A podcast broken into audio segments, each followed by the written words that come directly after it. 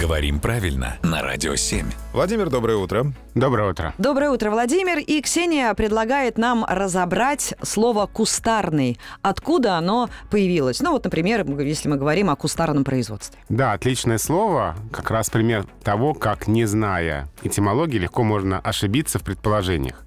Потому что кажется, что это связано с кустами. Ну, куст, да, кустарник. Да, но нет.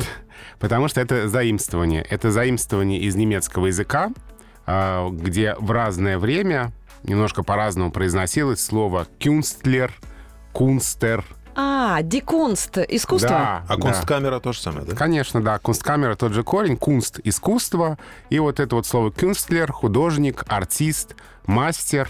Вот оттуда слово «кустарный». Мы потеряли букву «Н». Да, мы потеряли букву «Н», но то есть немножко это слово было преобразовано уже на русской почве и предполагает, что время заимствования — это 18-19 века, как раз когда э, в Москву и вообще в Россию очень много немцев, ремесленников, тех самых кунстеров приезжало. И давайте напомним значение слова «кустарный», вот «кустарное производство», чтобы точно его и правильно употреблять. Давайте напомним, тем более, что тут есть несколько значений.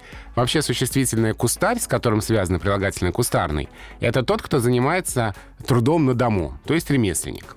И вот интересно, что у слова «кустарный» одно из значений, производимый ручным, нефабричным способом. Да. В общем-то, то, что мы сейчас называем handmade. Но у слова «кустарный» есть еще и значение «несовершенный», «примитивный». Видимо, потому что подобные изделия не всегда могут быть идеальными, которые сделаны дома вручную. Вопросы Владимиру Пахому можно присылать на сайт radio7.ru. Разберем обязательно здесь в эфире. Спасибо, Владимир.